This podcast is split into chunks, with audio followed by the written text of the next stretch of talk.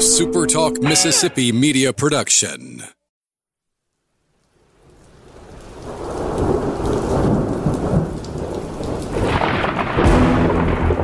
You're listening to Thunder and Lightning on Super Talk Mississippi. Covering Mississippi State sports like nobody else. Sports Talk Mississippi's Brian Hadad, along with Robbie Faulk from 24 7 Sports, give you an inside look at the Bulldogs on the field, the court, and the diamond. Now, get ready for Thunder and Lightning. This is Thunder and Lightning here on Super Talk Mississippi. Brian Hadad and Robbie Faulk here with you on a Friday morning. Thanks for joining us at supertalk.fm or wherever it is you get podcasts from. We appreciate all you guys out there, our great listeners, especially our servicemen who are out there taking care of us. want to thank our sponsors over at Strange Brew Coffee House and Churn and Spoon Ice Cream. Start your day the right way with a trip to the drive through over at Strange Brew Coffee House here in Starkville or Brupolo over in Tupelo. Be a little weird, Robbie, if Brupolo was in Hollandale. Guess it would. I mean, Bruindale, Holland Brew. I don't know. I don't know how it would work. I love the Delta, but I just I couldn't see a uh, a, a Brupolo there. That doesn't work. So, anyway, wherever you live in our great state, you can get Strange Brew coffee every morning. All you got to go do is go to strangebrewcoffeehouse.com and order it for shipping. Whatever kind of coffee machine sits on your counter right this second, I got you taken care of at strangebrewcoffeehouse.com. College Corner is the place to find maroon and white merchandise you can't find just anywhere else. You can only find it at College Corner. They have the biggest and best selection of MSU merchandise in central Mississippi. So why wouldn't you want to shop there? Two locations to serve you in the Jackson area. They're in Ridgeland by Fleet Feet. They're in Flowood by the Half Shell. Or you can always shop online at collegecornerstore.com. This weekend, if you're looking for something different, something delicious, you want to head over to Humble Taco. Grab some Mexican food that you cannot get anywhere else. They've taken your favorite Southern dishes and turned them into Mexican favorites. It's awesome. It's great. It's fantastic. There's something on the menu for everyone, whether you have a picky eater or a healthy eater, whatever it is. Or if you just got, you know, eaters, they'll get you taken care of at Humble Taco. Looking for lunch this afternoon? Why not Firehouse Subs? Download the free Firehouse Subs app and follow Firehouse Subs on Twitter, by the way. I, I keep mentioning this. They were giving away, I think they were doing buy one, get one free just the other day on uh, on Twitter. All you got to do is, is follow them on Twitter to get these discounts. But you use the Firehouse Subs app, place your order online, it's ready within minutes, and boom, reward points, reward points, reward points. You're piling them up, you're eating for free sooner rather than later. Locations in Starkville and Oxford, Columbus and Tupelo, Flowood and Madison. That's Firehouse Subs. Hey, Robbie, it's the weekend kind of. Yeah. So I mean, not not really, but not really. That's okay. Yeah. So, how you doing?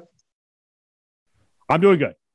It's a fun day today because this is one of the shows I enjoy doing uh, every summer, and that's the annual All 22 rankings.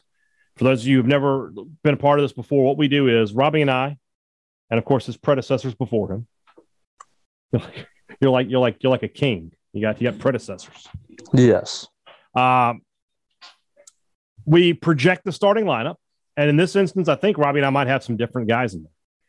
That's fine. We'll discuss that when we get there. And then we rank those guys based on confidence. So whoever I have at number one is the player I have the absolute most confidence in in 2022, and so on and so forth. And so that's how we rank it. Robbie has his list prepared. I have my list prepared. We should not have a train wreck like we had last year when we were trying to do this. We should be good to go. That thing was a disaster last year because I forgot to put the list together. Right. And then I just kind of like I, I didn't really label them. Yeah. So like I didn't really number them. So we lost track of like the numbers. Found out that you were wrong. Yes. Um, just, just for the record, and this year we both have numbered our guys. We have I've mapped this out. I feel like I feel pretty good about my list. So I think we can be okay here. Very good. Very good. Oh, huge news, Robbie. Looks like Chelsea might be in talks to sign Presnel Kimpembe. Oh boy, they are really doing a good job here in these these last few weeks. Yeah, Very congratulations. You're a Chelsea fan. All right, uh, let's start start at the bottom, shall we? Yep. All right. Mine might surprise you. So I tend to on the bottom, I put the guy. I, I don't like to project guys I haven't seen yet. They just sort of they kind of go to the bottom by default. This is a guy Same. who's been on the team for a few years, but right now I think he's penciled in to start. And I- honestly, I just don't know what to make of him because he's. I think this is his third year here at Mississippi State. It might be his fourth year, to be honest with you. I think he's a Moorhead guy, and he just hasn't done anything. And that's Caleb Ducking. I think that he right now is scheduled to start at that Z receiver spot. You know, if I was Mike Leach, and I know that I'm not, but I would be starting trying to get Rara Thomas and Tulu Griffin on the field at the same time. Those are your best two, I think. But they play the same position. And for whatever reason, this offense is kind of rigid with that, that they don't move guys around from X to Z, from Y to H. That if you're a Y, you're a Y. If you're a Z, you're a Z. Ducking is the lead Z right now. Will he be that the whole season long? I don't know, but I think week one he's going to be. The fact that he hasn't really done anything up to this point, though, I don't have a ton of faith in this young man. So that's who's number 22 for me. Yeah, I'll give my thoughts on him. He he's kind of towards the bottom as well, and I I like you, I projected him as a starter. We might have some different starters, but I think we're on Yeah. the same page here. He is like I, I agree with you that they're kind of set on their guys playing specific positions, and it looks like Z is where he is, and I think he's going to be the number one Z. Mm-hmm. At least to start. Now, and, and I'll give my thoughts on him shortly. Here, here's my number 22. And I did this just because I just don't know right now. Albert Reese is my number 22 Very right fair. now. Um, high projectability. I think you and I are both very high on him. We Mhm. both think that he's going to be really good. But as a redshirt freshman in the SEC, starting at, at right tackle, which I believe he will be, um, because for the most part he was kind of the guy there during the spring. I just don't know yet. I, we haven't seen enough of him to to feel really good about him yet. So that's where I have him right now. I have him as my number 22. I do project him to be my starting right tackle for game one. Whether or not he sticks there depends on how he plays, but I think he will win that job. All right. I'm in. A, Albert Reese is on my list as well as a potential starter. So, but not not at not at 22. Who do you have at 21? I'm back at the tackle position. This might surprise you a little bit. I got Percy Lewis as my number 21. We aren't going to have any differences at all. I don't think, my friend. Yeah. We might not. Um, some people are projecting Dollar Bill at left tackle. I, I just think at the end of the day, Percy's going to be your best hope there. Mhm. But the fact that he didn't fully secure that does worry me a little bit uh, from the spring. And I, I can't figure out if that was just Dollar Bill performing that well or not. But I think that this is going to be a position that's still going to be a little fluid during the fall. And if Percy's starting right now, I just don't know uh, well enough to feel super confident in him. And it's kind of scary that my two spots that I feel less confident in are the left left and right tackle spots. But that's where we are. I mean, that's we've that's been a, a topic of discussion for us too for a long time, Mhm. and we just are not super confident in those positions just yet. But they have to be good by the end of the year. These guys should be towards the top of the list Right. in confidence Mhm. if you're going to be really good. I mean, these guys need to make a big jump here. I'll just do 21 and 20 here since I'm I'm on the on the back end of this anyway. This is where I have the tackles though. I have Reese at uh, I'm sorry, not Reese, Lewis at 21 and Reese at 20. Uh, just because I've seen a little bit more of Reese uh, last year, played a little bit, uh, some very limited action. I've and I, I'm in agreement with you. I think as the year goes along, that we will see these guys, you know, elevate themselves. I, I don't. It's not that I don't have confidence that they're going to be good players. It's just that when you look at the starting lineup the way it is right this second, how can I have them over guys I have seen play? Uh, that to me doesn't make any sense. So I have uh, Lewis at 21 and Reese at 20. Who do you have at 20? Uh, I have Caleb Ducking. Okay, that's where you have done. Um, okay. Yeah, I have Caleb Ducking at 20, and it, the same same reason for you. I mean, we just haven't seen him play, but I do have some high expectations for Ducking. I think he can be a Malik Heath type of product for Mississippi State. Um, just lots of talent, lots of size. I, I think there's a there's a lot of things to like there, and this could be the year that he really busts out. I mean, you got to think about it. This is the guy that played at a small high school and then throw the ball around that much. He goes to Holmes, who ran the triple option. So this guy's never really been in a passing offense. He basically took a year off from playing at Mississippi State when he redshirted that first year to just kind of get acclimated. And then last year, you saw him a little bit. You saw a couple flashes. We saw a big play against Vanderbilt, and that was pretty much it. But I thought he was one of the more impressive wide receivers that we saw in the spring. So I, am expecting big things out of him. But right now, confidence level is low because we just have not seen him play. Uh, it's very fair, very fair uh, assessment at this point. At this point, for me, Robbie, this is where you're getting into guys that you've seen. You've seen these guys play. So, who do you have at uh, at 19? I've got my projected starter at cornerback, Decamerion Richardson. Okay. Um, I think he's going to win that job. He was, uh, to me, unquestionably the the second best cornerback that I saw this spring. And we saw some flashes of him last year. You know, he was thrown into action a couple of times. Um, you know, one time Martin Emerson got thrown out of the game and I think I think against Kentucky, and he had to come into that ball game and basically he started that game because that was like the first possession that Emerson got uh, ejected. And I thought he performed really well. So when we got to see him last year, I thought he performed really well. I have just like Ducking, I have high expectations for him. Probably one of the most skilled players on that defense from a talent perspective. Um, if you remember, he was a guy that was a late take from Mississippi State, but 24 7 was really, really excited about this guy. We ranked him four star. Um, he was just a kind of a late bloomer out of the state of Louisiana, one of those that just kind of went under the radar. And I think that he's going to be really good for Mississippi State. L- low confidence just because we haven't seen him play, but I expect him to have a good season. I have him in here too. So at 19 is where I have Sean Preston. Preston, I've seen plenty of him, and he has his moments, but he is uh, in the secondary. I feel pretty confident saying he's the most inconsistent guy. So I, I have him 19th, and then I have Decamerion Richardson as 18th. I was very impressed last year in the Kentucky game where Emerson got tossed early for targeting. And you think, oh gosh, you know, now Kentucky's going to find a way to take advantage of this. They'll get away from Forbes. They'll put Wan'Dale Robinson out there with, with Richardson. And he really held his own, really had a good game in that game. Gave me a lot of, of, of hope for what you're going to see in the future. So I'm with you. I think he ends up winning that job. And I have him at number 18, Preston at 19 uh, for me. Who do you have at 18? I've got Preston at 18. Okay. So we really are sort of on the same page this, thus far. Yeah. Um, and, and the only reason he's ahead of these other guys is because he's actually played and you know he's going to be a veteran back there. But I, I, think some of these other guys have a much higher ceiling. But we we saw some really good things from Sean Preston, um, his first year or so. Mm-hmm. I, I, know a lot of people were were down on him on a couple of plays in 2020, but I thought 2020 he had a solid season.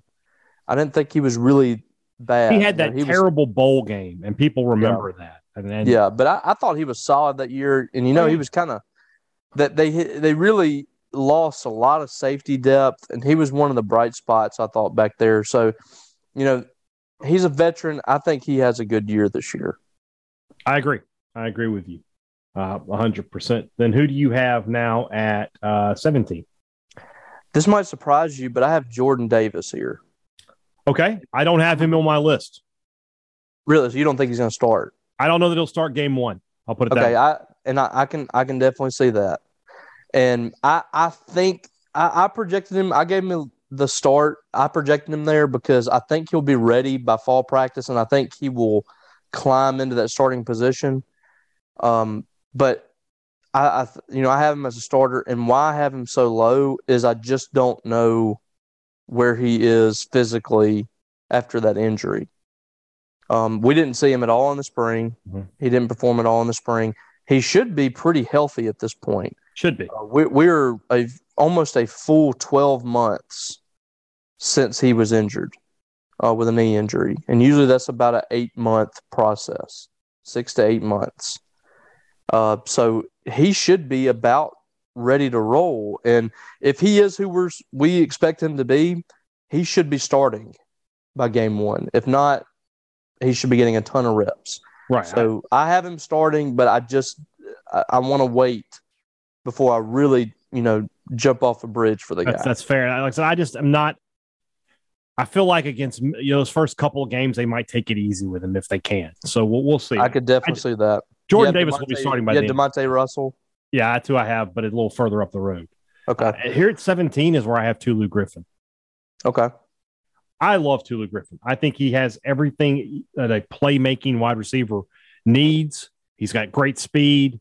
He's got elusiveness, athleticism. He's going to be great in special teams this year, but he just doesn't have the reps yet. And I cannot, for the life of me, and maybe this is part of the bias there, but I can still see him dropping that pass in the egg bowl clear as day. It happened right in front of me. So, What's crazy about that though is he had just made that great catch. yes, One on one coverage. team down the field. I mean, it, it was so weird that he couldn't finish that drive. that whole drive was weird. So let's just leave it at that. But Griffin could be like a guy next year that I have him in the top five if Yeah. he does the things he's supposed to do. Because right now he's the guy replacing Mal- uh, Malachi. I got AEW on the brain. Malachi Black. the house always wins. Uh, he's the guy who's replacing Makai Polk. So big shoes to fill. I, I think he can do it, but we'll see. We'll see how that goes. So that's who I have at uh, at 17. At 16 is where I have Collin Duncan. Collin Duncan is like the saltine cracker of the MSU defense. Just totally, just he's just there. Like he, he fills in the voids, but there's nothing really exciting about him. You know, he's just just saltines. He's just good. He's good. He's- He- he's just- he's good he's enough solid. to start. He's good enough to start. One thing I will say, I didn't mention a second ago. By the end of the season, I wouldn't be surprised if Corey Ellington has that job from Sean Preston.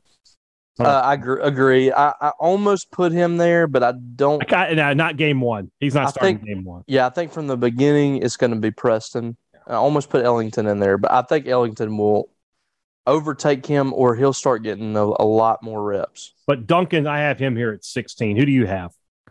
I've got Cole Smith. Okay, I don't have Cole Smith And- on my list, so that's good. Yeah. Um.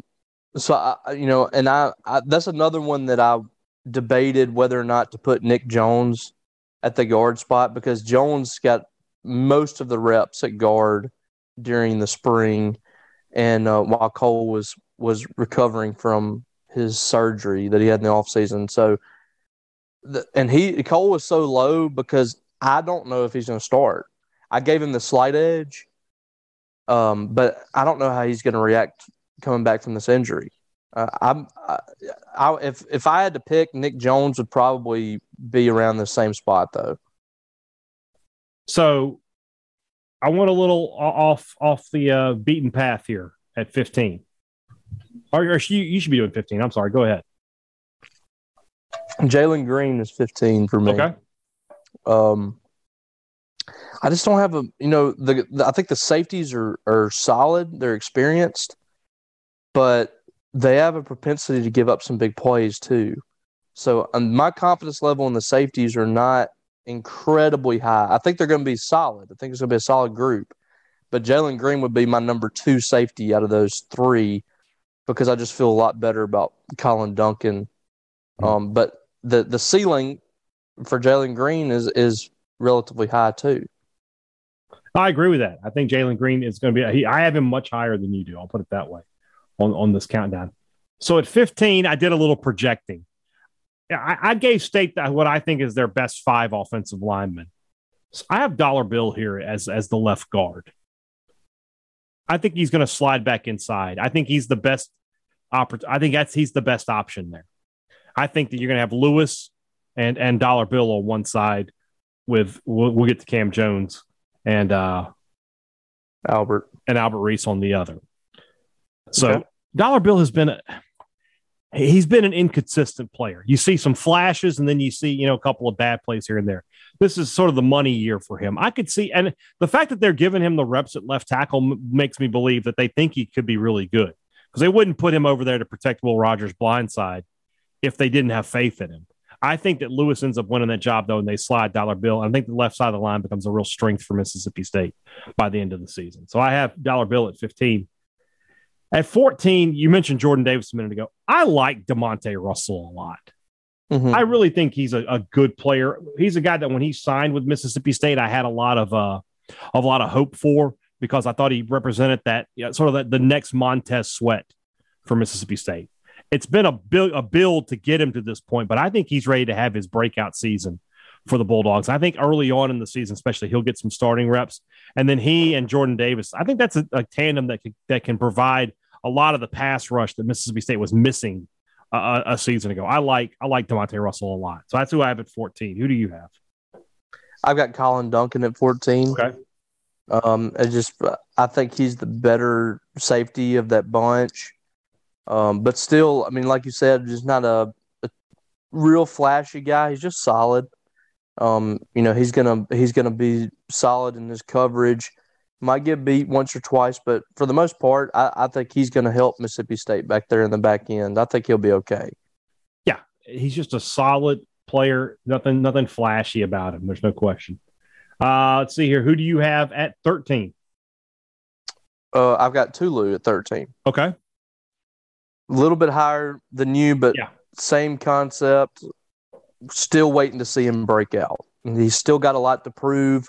Yep. And he's just this is just his second year. We, we let's not put too much on him. Third year. Well, he didn't play his first year though, right? Wasn't he hurt? Uh that was yeah, I guess he was. He didn't play at all. No. Yeah, he did. He played in the ball game because he had a big bowl game. Oh, you're right. He didn't play. Was, you're thinking about Rufus Harvey. You know, I get my uh my. You're thinking about the dreads. I, I get my dreadlocks and my it, explosive wide. I should have thought of hmm. Rufus Harvey though because he's Starkville's own and is going to catch 56 touchdowns this year. That's right. He did. Um, he's number one. He did have some. He did have some issues, I think, on like staying healthy a little bit yeah. through camp and all. But, um, yeah, I mean he he made a big jump from year one to year two, and that and they utilized him a little bit more. Yes. I'd like to see that. I'd like to see that even more this year. I mean, he's just such a dynamic player when he gets the ball in his hands. Just let him go. I mean, just just get the ball in his hands and, and let him go. Uh, but right now, not he's not really high on my list, but he's not really low. He's just right. kind of middle of the pack. He's, right, right, he's waiting to explode. I forgot about Tulu in terms of that bowl game and just looking at it and going, why was he not returning kicks all year? Yeah, yeah. And right. then why why is Tulsa kicking him the ball? Yeah, there's that too. I have Jett Johnson at 13. I like Jett. He was easily the surprise of last season, a guy I had no expectations for. And then by the end of the year, he had Aaron Brule on the bench. Uh, just became a very solid football player, a tackling machine, rarely out of position. Really like him. I'm not sure how high the ceiling is on Jett. I think, you know, good might be the ceiling on Jett, which is fine you know, we'll see this year if he has another level to that he can attain. I like Jett Johnson a lot, though. That's why I have him at uh, at 13. At 12 is where I have Jalen Green. I like Jalen Green a lot. I thought he had some big plays last year, uh, and this year I think he he could. I think he'll be more comfortable at safety. I see him having a big season. He could be the guy who ends up leading state in interceptions uh, when this is all said and done. I mean, he's a former five star football player out of high school. You know that the talent is there. I think a second year uh, in, in the Arnett system is going to do him a lot of good. I think he's going to have a big year. Uh, he could be a guy who's in line for small SEC honors uh, when the season ends. Who do you have at 12? I've got Jett Johnson at 12. Okay. Man, we are really, it's crazy how close. Yeah, we have been, we've been pretty close. Yeah.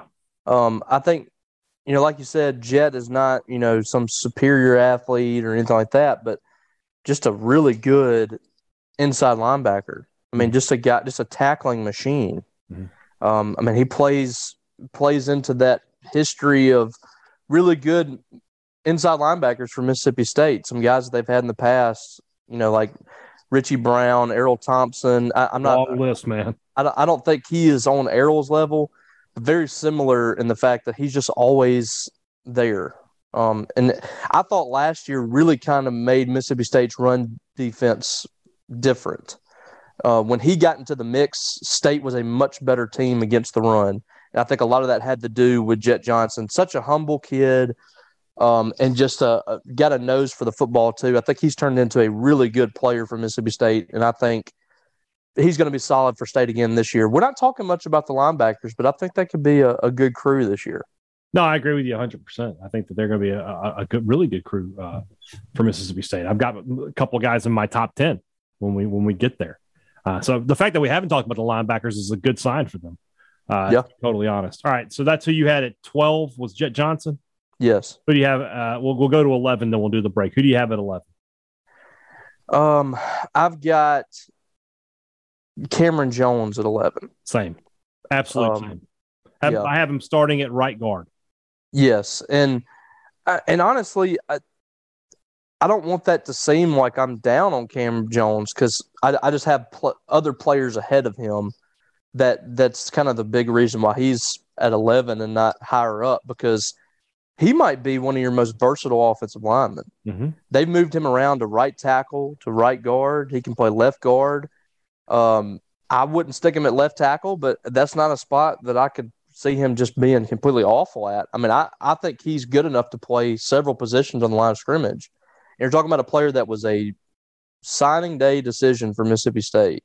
They offered him on signing day. I was standing two feet from him while he was on the phone with uh, Marcus Johnson and Joe Moorhead, and we were just kind of wondering what decision he was going to make. He was about to sign with Louisiana Lafayette, and he's turned into just a really good offensive lineman for State. Um, if they have issues at, at, right tackle, he can slide to right tackle, and you can do some things. Really, I think he's he's at his best at guard, and I think he I agree. could have a huge season. He's an NFL guy. I, I think he can play in the NFL. And crazy I, when you consider, like you said, a absolute last minute guy on signing day just a yeah. few years ago, and now uh, uh, just another. You know, and, and again, I say it all the time, like stars do matter. I would like to see Mississippi State signing four and five star players, but he's just another success story of these guys that State found and developed and turned into a solid, solid football player. So we both have Cam Jones at 11. We'll stop there and come back after the break. Let's move on into the second half of the countdown that's brought to you by our friends over at the Mississippi Beef Council this weekend. Nothing beats the sizzle of beef on the grill. Grab some steaks, grab some burgers, put a brisket on the smoker, do it up big, enjoy yourself, and do it with beef. So many great ways to cook beef. If you're looking for recipes, I suggest you go to msbeef.org. You can get great recipes there. And of course, you can find a lot of information out about our Mississippi beef producers. Beef, it's what's for dinner, thanks to our friends at the Mississippi Beef Council. Yesterday, our two brothers ad turned into a huge, you know, fight between me and Robbie. A lot of heat between us lately, Robbie. A lot of heat. We, just how just how I like it. I, I, look forward to the Clarion Ledger having the uh, what's the problem with thunder and lightning, and then you super kick me through a uh, plate glass window. I knew he was going to do that. What an act of cowardice by Hayden. Hopefully today's Two Brothers ad won't be as contentious when I tell you that Two Brothers Smoked Meats in the heart of the Cotton District is the place to find smoked Southern soul food. So good. It's just so good. I, I, you know, it's just, when it hits your lips, it's just so good. The smoked wings, the pork rind nachos, the barbecue chicken chipotle taco. That's a personal favorite of mine. Robbie's a pork belly taco kind of guy himself. Just up and down that menu are winners. You can just put your finger on the menu and say, bring me that, not even look.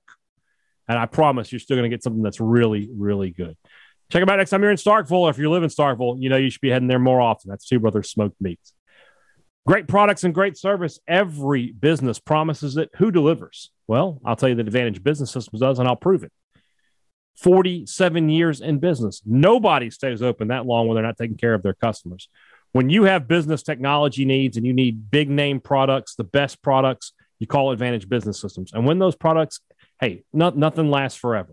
When something goes wrong and you want to have somebody you can count on, Advantage Business Systems is there because they're a Mississippi business just like you. They're not some big company across the ocean. They're not dealing with out of state contractors. They're here in the state. That means they take care of your problems faster and more efficiently. Call them at 601 362 9192 or visit them online at absms.com. Find out how Advantage Business Systems will help your business do business. Robbie, who do you have at number 10? Oh, number 10, I have uh, Nate Watson. Okay. Um, and I, I think he's he's primed for a big season. You know, last year was kind of his chance to take that next step, and I thought he did. I thought he had a really good season. This year is his chance to to show that he can take a, an even bigger step. Um, not quite ready to put him in that upper upper tier with some of these other guys, mm-hmm. but I think he's right on the verge. I have him a little higher than you. Even I, I like him. I think he's just like just another great MSU linebacker, and the athleticism gives him an advantage there. I think he's going to have a, a, huge year for Mississippi State this year. I have Cam Young 10th. I think Cam Young might be the most underrated, and I may have underrated him here. He might be the most underrated player on this team. He is just a guy that week in and week out does his job, doesn't complain. And then when you look around on defense, especially when you look when there's a big play, especially something near the line of scrimmage, Cam Young is invariably the one coming off the pile with the football, with the running back in his arms, whatever it is. I think Cam Young's an outstanding defensive tackle. Doesn't get the the love that he probably should. Agree. I, I have him. I think we we probably are pretty close to switching these two. Yeah. So who at nine is where I have Jaden Crumedy. I have Crumedy again, just consistent, week in week out. He needs. He's a guy that you know I think has NFL talent. He needs to have a little bit more on the stat sheet this year. A little, he needs to find his way to the quarterback a few more times, but I think he can do that. But again, when it just comes to consistency and week in, week out performances, I have this is where I would put Crumedy. I have the other Jaden here. I have Jaden Walley at number nine. Okay. Um, it, we we didn't think he had quite as good a season as a sophomore as he did as a freshman, although the numbers are similar. Though the there were three more game, two more games right. than he played the year before. I, I I thought that it wasn't a, it wasn't a sophomore slump by any means, but I, I did think that you know he had a few more drops. I think teams are focusing in on him a little more. You know, he's cut the dreads. It seems like he's all business at this point. Although I'm very upset about him cutting the hair, but um, I, I just it just feels like he's going to have a huge season. Uh, the the lack of catch, their lack of catches returning with Makai Polk leaving, I think that opens the door for Jaden to be numero uno once once again, and I think he's going to have a really big year this year. I see. So who do you have at uh, at eight? At number eight, I have uh, Jaden Crumedy. Okay. So uh, you know, Crumedy, like you said, a guy that's just. I mean, he's been playing since 2019. He's been on that Mississippi State defensive line Mm-hmm. if you remember, they had such a young group that year. Yes. And they had to thrust him in there on that defensive line and play some major reps. And since then, he's just kind of been there. He's been seaming it on that line. And last year wasn't a great year numbers wise for him, but I think this year could be a, a big a big season for him. There were a lot of people thought that he might come out early after last season, but you know this year is truly his money year, a chance to be a, another Bulldog uh, defensive lineman in the NFL. He's got the tools to do it. I think he's going to have a big season. I, I, don't disagree with you there for, for, for any reason. I have uh, Bookie Watson at eight. I think he's just going to have a solid year. He'll be a hundred tackle guy this year. I think when it's all said and done, he'll be a guy who, who helps that MSU pass rush. I think he'll, he'll be a little bit more active uh, in his second year, full year as a starter. I just really like his what he brings to the game. I think I think he's a, a solid, solid linebacker. Just like you mentioned earlier, MSU has such a great tradition there at the inside linebacker position. I think he'll be one of those guys. I have Jaden Walley at seven. Again, yeah, you mentioned it. You know, he did take a little bit of, a, what felt like a step back last year. I don't know if it was a step back or it's just that MSU had more talent around him with Makai Polk there. And, and Polk, Polk put up the numbers. I think a lot of us that thought Jaden Walley was going to go. I think Walley this year is going to be a 70, 80 catch guy. I think he'll be close to a thousand yards. I think he'll be close to double digit touchdowns, if not over. I think by the end of the season, he'll be in, he'll be pushing for all SEC honors. Uh, Jaden Walley. So I, I, I, think he, I think a big year is in store for him. Uh, who do you have there at number seven? I've got Tyrus Wheat. Okay, seven. Um, Wheat, I think uh, another player that nobody's talking about right now, but just kind of a silent assassin. Mm-hmm. And I, I think that with the experience returning the and also returning Jordan Davis, I, have said all along, I really think the pass rush of those guys is going to open up opportunities for Tyrus Wheat. We we didn't talk about him nearly as much last year, and I thought not having that pass rush was a big reason for that. This year, I think he could be in for a monster season. and uh, you know he's a he's a run stopper, he's a pass rusher, he's got the ability to step back and cover some and make some plays. Just a really athletic guy for his size, and uh, you know I, I think I think that that pass rush is the ultimate X factor to put him over the top and give him the type of season that he wants to have heading out of Mississippi State.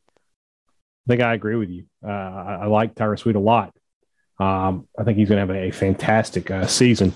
He's, he's who I have at six. Who do you have at six? Um, I've got Cam Young at six. Okay, wow, um, you got I'm, him way up. All right. Yeah, I'm I'm as high on this guy probably as anybody. I just think that he is a consistent force there in the middle. He's he does so many things that you don't think about. And if you look at his stats, like he he was in there on a lot of plays last year for a guy at the nose. He he had some really good stats.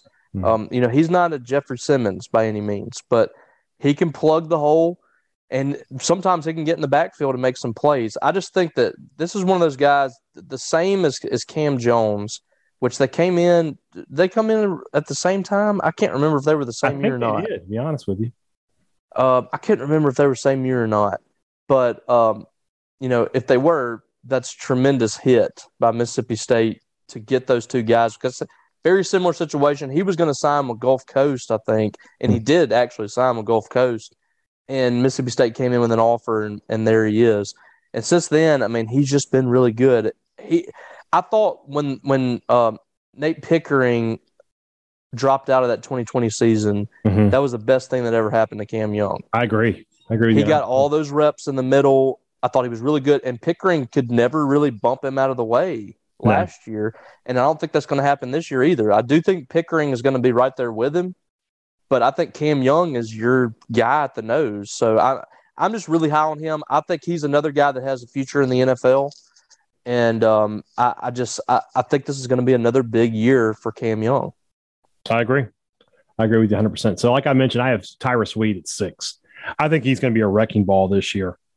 Uh, I, I, just feel like he's going to be a, a, maybe like an Ed Smith kind of year for him. I don't know if he'll have the same kind of numbers, but he'll be the same kind of force on this defense that Ed Smith was back in '98. Uh, I just I just have a, a good feeling about him this year. I feel like having Jordan Davis, having Demonte Russell gives him some some help in the pass rush department. He's state's best pass rusher by far uh, a season ago. I think that that that as a group they'll be better this year, and he'll be a big part of that. So I have him at six. At five is where I have Jo'quavious Marks, Woody Marks. Now I want to say this: if I thought Dillon Johnson was going to start, I would have Dillon Johnson at number five. It's just whoever MSU RB one is, I'll take them at five here. Uh, I, I think that Marks is, you can just go ahead and write him down for 600 rushing yards and 700 receiving yards this year, maybe more. And he'll be, like we've said before, he'll be MSU's all time leading uh, receiver by season's end.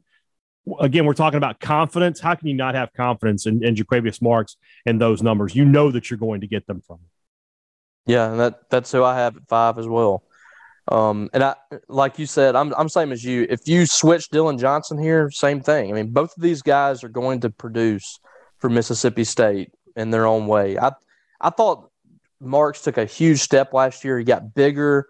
He wasn't one of those guys that was going down on first hit. I mean, he became a more well-rounded running back. He got bigger, he and but he kept his elusiveness. Yes, and I, one of the most impressive games I've seen from him was that Arkansas game last year. Played great. He just, I mean, he was one of those guys that just kept taking a hit, and he's so tough. Him and Dillon Johnson have taken more hits than I've seen from MSU running back in a long time, and they've been able to just fight through it. So both of those guys are solid. I think they're interchangeable. We both believe that that Marks is going to be the starter. You're going to see both guys in there about the same amount of reps, just about. So I mean, it really doesn't matter either one of those guys could be at this position. Robbie, who do you have at uh, number four? Number four, I've got Emmanuel Forbes. Okay. Um, I, I, think he is what he is at this point, and that's a really good uh, cornerback. That's uh, going to be a playmaker for Mississippi State. I have no worries about Emmanuel Forbes taking over basically where Martin Emerson was. Um, I, I, think he he has the ability to be your QB, um, your CB one, I guess, out there and, and lock down one of the better receivers and, and make some plays out there. So, you know, I'm really high on Emmanuel Forbes. I think he's going to have a, a big season this year, and it could springboard him into the NFL, which the other day just made um, a top two round mock draft. So, you know, we'll see if that happens. I don't know if he's going to be quite good enough as a prospect to come out that early, mm-hmm. but he's already on that radar. We'll come back to Forbes for me in just a minute because this is where I have Will Rogers. I have him at four. Okay. I just feel, I mean, again, I, I kind of know what I'm going to get from him. I'm going to get close. I'm going to get over 4,500 yards. I'm going to get over 30 touchdowns. I'm going to get, you know, few interceptions. I'm going to get 70 plus percent completion percentage. Am I going to get more than that, though? That's what I want to know. Am I going to get 5,000 yards? Am I going to get 40 touchdowns? Am I going to get, you know, 12 to 13 yards per completion? Those are the things, the questions I have for Will Rogers. I would say I have few, fewer questions about the next three guys on this list for me than I have uh, for, for, Will Rogers. Expect big things from Will Rogers this year. Have a ton of confidence in him. Just have a few more questions about him than the other ones. I have Emmanuel Forbes third. Robbie, I think there's another level of Emmanuel Forbes' game. I think that he he can be a really he's been a great playmaker. Now he's going to show that he's a great shutdown corner because teams are going to th- avoid him this year. They're going to avoid him. So you're going to get to really see him in coverage, I think, because nobody's going to want to throw near him. And it's going to be like, well, nobody throws near Emmanuel Forbes. I think this is a year where, you know, teams that do test him are going to pay for it. I, just feel like throwing near Emmanuel Forbes, he's the kind of cornerback. It's not just a turnover when you throw near Emmanuel Forbes. Most, a lot of times, it's going the other way. I mean, he's got what four career pick sixes, five career pick sixes, something like that. It's it's an incredible number he when he gets his hands on the ball, he turns defense into offense. So really, you know me, I'm a mark for Forbes. I have him third. Who do you have third? Austin Williams. Okay. Um, it's just steady. You know, almost every time you throw him the ball, he's going to catch it. Mm-hmm. It's it's a shame that the you know like the the one or two times that he actually makes a mistake, it's in such a big moment. Mm-hmm. It, it just seems like you know that's how it happens um, because that's not the kind of player he is. I mean, he'll he'll make a hundred catches in a row and then might drop one, and it's in a big game, and that's what people remember. But that's not who Austin Williams is. What he is is the pattern of consistency uh, on and off the field, and I I think he's unquestionably one of those top three guys that I'm most confident in performing how he needs to perform. Yeah. So do you have it two? I've got LaQuinston Sharp at two. Same. Um, I just, I just think that LaQuinston Sharp is kind of the key to that offensive line. Bringing him back was so big because you just cannot state how serious it is to have a guy that can not only snap it perfectly well just about every single time, but also go into his blocking. And that's what he's been able to do well. That move to center has been huge for him because it's probably pushed him into the possibility of being an NFL guy. Um, he's just he's hit a next level by getting that center spot. I have Sharp number two as well. Uh, he is like we we you just said. I think him coming back was one of the most important things for Mississippi State this uh this offseason. It it it, it, it may have reshaped a lot of predictions for them. I know that seems sort of odd to talk about with a center, but it's just such an important part of this offense that it, it, had to happen. So good, good for State to get him back. I think it was a key for this season. My number one's Austin Williams. If you sit there and tell me right now that Austin Williams is on the field, I'm, I'm going to tell you, okay, six catches, 71 yards, a touchdown every other game. I mean, I have total confidence in Austin Williams. I know what his stat line is going to be this season. I know what he's going to do. I I know that on third and and greater than five, that Will Rogers is always looking for him. I know that if the ball is near him, he's going to catch it and he's going to get the first down.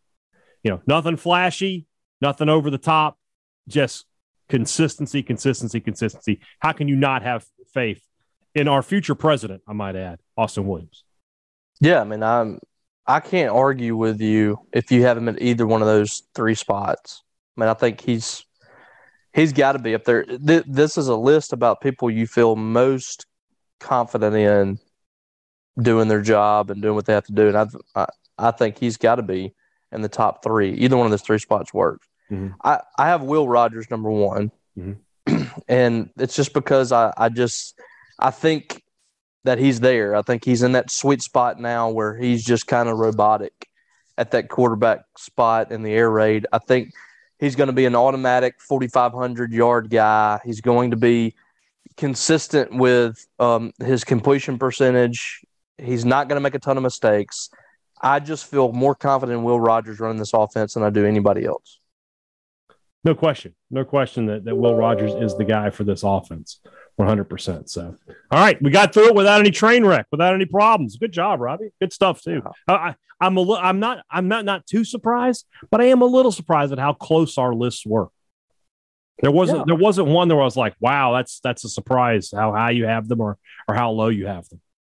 Very close. Yeah. There wasn't a whole lot of it. And, and we had most of the starters correct, too. I, I, that's the other thing. Yeah, we didn't have a whole lot of dis, uh, disagreement on that. So, all right, let's do a couple of games here before we get out uh, for the weekend. We're looking at games number 43 and 42 for the year. Number 43 for me, this was a fun game, Robbie. 2016, Mississippi State 35, Texas A&M 28. A&M comes in hot off the first college football playoff rankings, number four in the country, undefeated. State uh, undergoing just a miserable season. This was the start of the Nick Fitzgerald show at Mississippi State, as far as I'm concerned. Scores on State's first play from scrimmage on a long touchdown run, uh, runs for another touchdown, throws for two touchdowns in this game. Just a tremendous game for him. And State just made enough plays to win. A&M was able to come back and make it a game, but you know, ever we've said it a few times now. Ever since Johnny Manziel left College Stations, Mississippi State has had the advantage in this game. This was a game, you know, State in the the black uniforms, the the black they were black and gray uniforms, but they were also uh, American uniforms, like Veterans Day celebration, I think is what it was. So, uh, you know, a distinct uniform against a highly ranked opponent and a really big upset. That's a, that's a lot of good stuff going on at one time. So I have it number 43 on my list. I think this this game reminded me kind of of that Florida game in 2004. Yes, there's a lot. Yes, very much. You know, there wasn't a big crowd there. Um, you know, State was kind of struggling. A and M came in; they had a lot of hype around them. I think at that point they were they were they'd only lost like one game, They were undefeated. and They're number four in the country. I don't think they were undefeated. Oh, I'm gonna have to look that up now. Got to look They- that up. Yeah, they had lost to somebody, but they they had. They were number four in the in the, in the thing. They wouldn't have. They wouldn't have had a loss. Let's see here. Texas. they had a loss coming in. They they were not undefeated at that point. I hate it when you're right, but you are. they had lost to Alabama. Alabama. Well, does that really count? That that doesn't count. Yeah, they were undefeated. Like I said.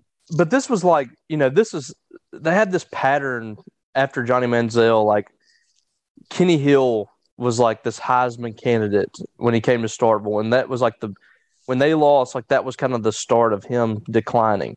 Trevor Knight, you know everybody was so big on Trevor Knight at the time he was the quarterback and I think he got beat up a little bit in that ball game and um, kind of he struggled a little bit down the stretch. Nick Fitzgerald really kind of took this game over. You know, he he rushed for over 150 yards, had that big touchdown run. I remember that on that run, Farrod Green had the most beautiful block that a tight end could have, sealing off that run. And that play was just it was a it was a great play call by Dan Mullen right off the bat. Um, and and Fitzgerald was just untouched. He just he Yeah. Literally it was nobody beautiful. touched him. Um, so that I mean that was just such a big win, and in, in the end, you know, without this game, State didn't get bowl eligible, which they only Right. won one more game in the regular season. But that was the high water mark of that year, really, for Mississippi State, and um, just came out, and I thought really dictated the the tempo of that game. And when State has been able to be real physical with te- Texas A and M, They dominate. They've, beat, they've beaten them. Yeah. Um, looking at the stats here, 365 rushing yards to 117. I mean, Yeah. just came out. Dan Mullen came out and said, "We're just going to pound him in the mouth," and that's that's basically what happened. They had 117 rushing yards. Christian Kirk kind of uh, carried them in this game. Seven catches, 144 yards, and a touchdown. He had a big he had a big touchdown reception, um, uh, 54 yards. And Josh Reynolds, both of those guys were incredible athletes. Speedy Noil was on that team too. I mean, they they were loaded in talent, but just like any time, I mean, it, it just seems like Mississippi State was the more physical team, and Texas A&M has never really had that characteristic about them. So, speaking of, physical, we've talked about before. Nobody more physical at the quarterback position than Nick Fitzgerald. Fitzgerald in three games against Texas A&M scored scored or threw for 11 touchdowns. Yeah. He there were two teams he three teams he dominated. Ole Miss, he obviously got knocked out of one of them, but he dominated two games he played fully. And then Texas A&M and Arkansas. He just destroyed those teams when he played them. You know, he had the loss to Arkansas, but my God, he scored six touchdowns by himself. So that game, he loved the, the, Texas A&M. A&M and Ole Miss playing the Aggies. A&M and Ole Miss, he dominated. He Just crushed them. Both of them. Yeah, never I, lost. I, Didn't lose a start to A&M. Beat him 16, 17, and 18 and that he would he wouldn't have lost Ole Miss had he not gotten hurt. Uh, no, no, no question in my mind. Um, yeah, I mean that we're going to look back at Nick Fitzgerald as one of the great quarterbacks in Mississippi State. His only flaw, it's not even really a flaw, but he was the guy who followed Dak Prescott, and people yeah. just never going to let that you know happen. All right, number forty-two. You're ready to laugh, Robbie. Then 2019 Egg Bowl. Mississippi oh. State 21, Ole Miss 20, or as we like to call it, the piss and the miss. I was standing in that end zone watching that play unfold. It was like slow motion. Didn't see Elijah Moore though. I didn't anyway. I don't know. I was standing right by Elijah Moore. Oh my gosh! So I you had standing, the bird's eye. Yeah, I was standing by the view of the dog there. So I was standing by the pylon on the right on the right on the goal line. So I saw him cross over. I said, "That's a touchdown." When I saw him crawling, I I was looking at I forget who was next to me. I know Paul was next to me, a couple other media people, maybe Joel. Mm-hmm. That was when Joel took the picture with Austin Riley. Yeah, yeah, was, Austin Riley. I was standing by Joel and Austin Riley on that possession. So I'm I moved with the team as the as the play was moving down the field. I mean, first of all, that possession lasted ten minutes, forever. Like I think the real time possession was like 15 minutes. You know, they had them stopped. They had them fourth, and 25. chucked it down there. Lets one loose. Chucked down there to I think Dontario Drummond. I forget who that was that caught that. No, it was uh it was uh um is it Braylon Sanders? Braylon Sanders. May been, yeah.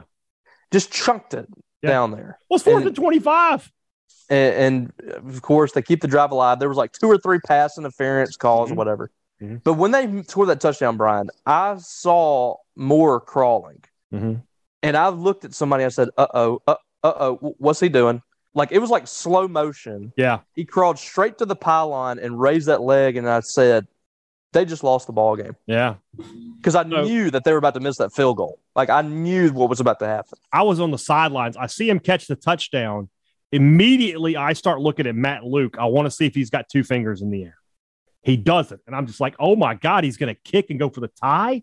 Why yeah, would you do that? I wouldn't have kicked. I wouldn't have either. I would have gone for two, but it wouldn't have made a difference. When we got to the penalty, I would have had to kick. Yes. But so I see the flags and I don't know what's happened. I just assume somebody said something to somebody, right? And then if you remember, the the official says personal foul on sportsmanlike conduct on the on the on Ole Miss. He's like the penalty will be enforced on the kickoff. I look down at Moorhead He's going crazy. He's like, no, no, I want it now. I want it now. And so I, I don't know what the official's thinking. Why would you not mark that off on the extra point? And all week long, Brian Scott Rippey had been like, they, they can't kick. They can't kick field goals. And as soon as they backed him up, I was like, he's going to miss this. Yeah. Sure enough, Luke Logan missed the extra point and sets off the celebration. That was a weird game. The state got off to a 14 nothing lead. Ole Miss comes back. State really bottled up John Rice Plumlee that day. Willie Gay had a massive game uh, for the Bulldogs, sort of spying John Rice and wouldn't let him go anywhere.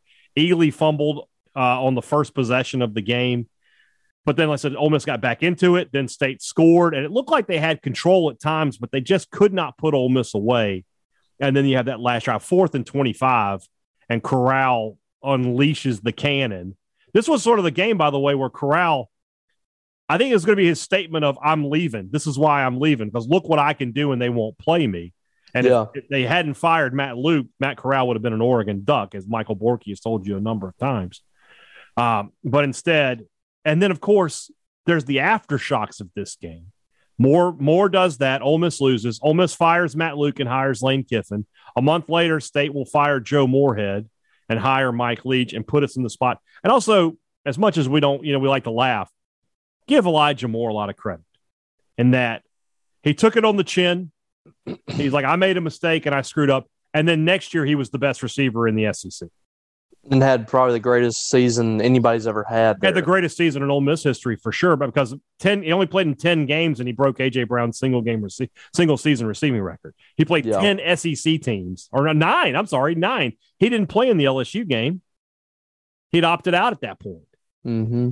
and still was like at 1,200 yards receiving. So it's just weird to look at the crazy the, game. It's just weird to look at the butterfly effect of this game. Like yes, Matt oh, college football. Like the, the plan was for Plumlee just to be the quarterback there. Yeah. And Plumlee just couldn't do anything. So they had to put Corral in the game to do something. Right. And he let him right down the field. And then, you know, Luke gets if if State win if State loses that ball game, mm-hmm. Joe Moorhead's probably fired after yeah. that game. We, we were being told coach. We were being told before that game, this is mm-hmm. it. Moorhead's done. We we were told that on the sideline before the game. Post game press conference, and he basically made it impossible to fire him. Yeah, he made because he came out and said, "We're going to do this my way. I'm doing it. I'm taking care of it. You know, you can drag my Yankee, you know what, out of here."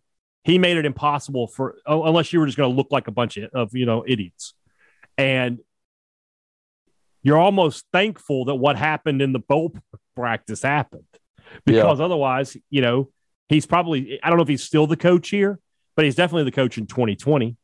So we'll see. It's you know, just we'll, crazy to think about that game and what, like, it was not a good oh, game. No, but just the the things that happened. But it had so much happened as a result of it. So, Ole Miss or Mississippi State 21, Ole Miss 20. That's your number 42 game on the countdown. We'll do two more games on Monday's show. Uh, well, I guess if we, yeah, we'll, we'll who will we have a Monday show? I might I might record one before I leave. I don't know if, if, if Robbie will be able to join me before I head out to Atlanta. If you can, Robbie, great. If not, I'll just go it alone, and then we'll figure it out next week uh, as I'm in Atlanta for for SEC Media Days. Uh, plenty of great coverage though coming your way from Super Talk Mississippi. Check us out on Twitter and on on Instagram. We'll have a lot of good stuff there uh, for you guys. Have a great weekend, and Robbie and I'll be back with you very very soon. For Robbie Faulk, I'm Brian Hadad. Thanks for listening to Thunder and Lightning on Super Talk.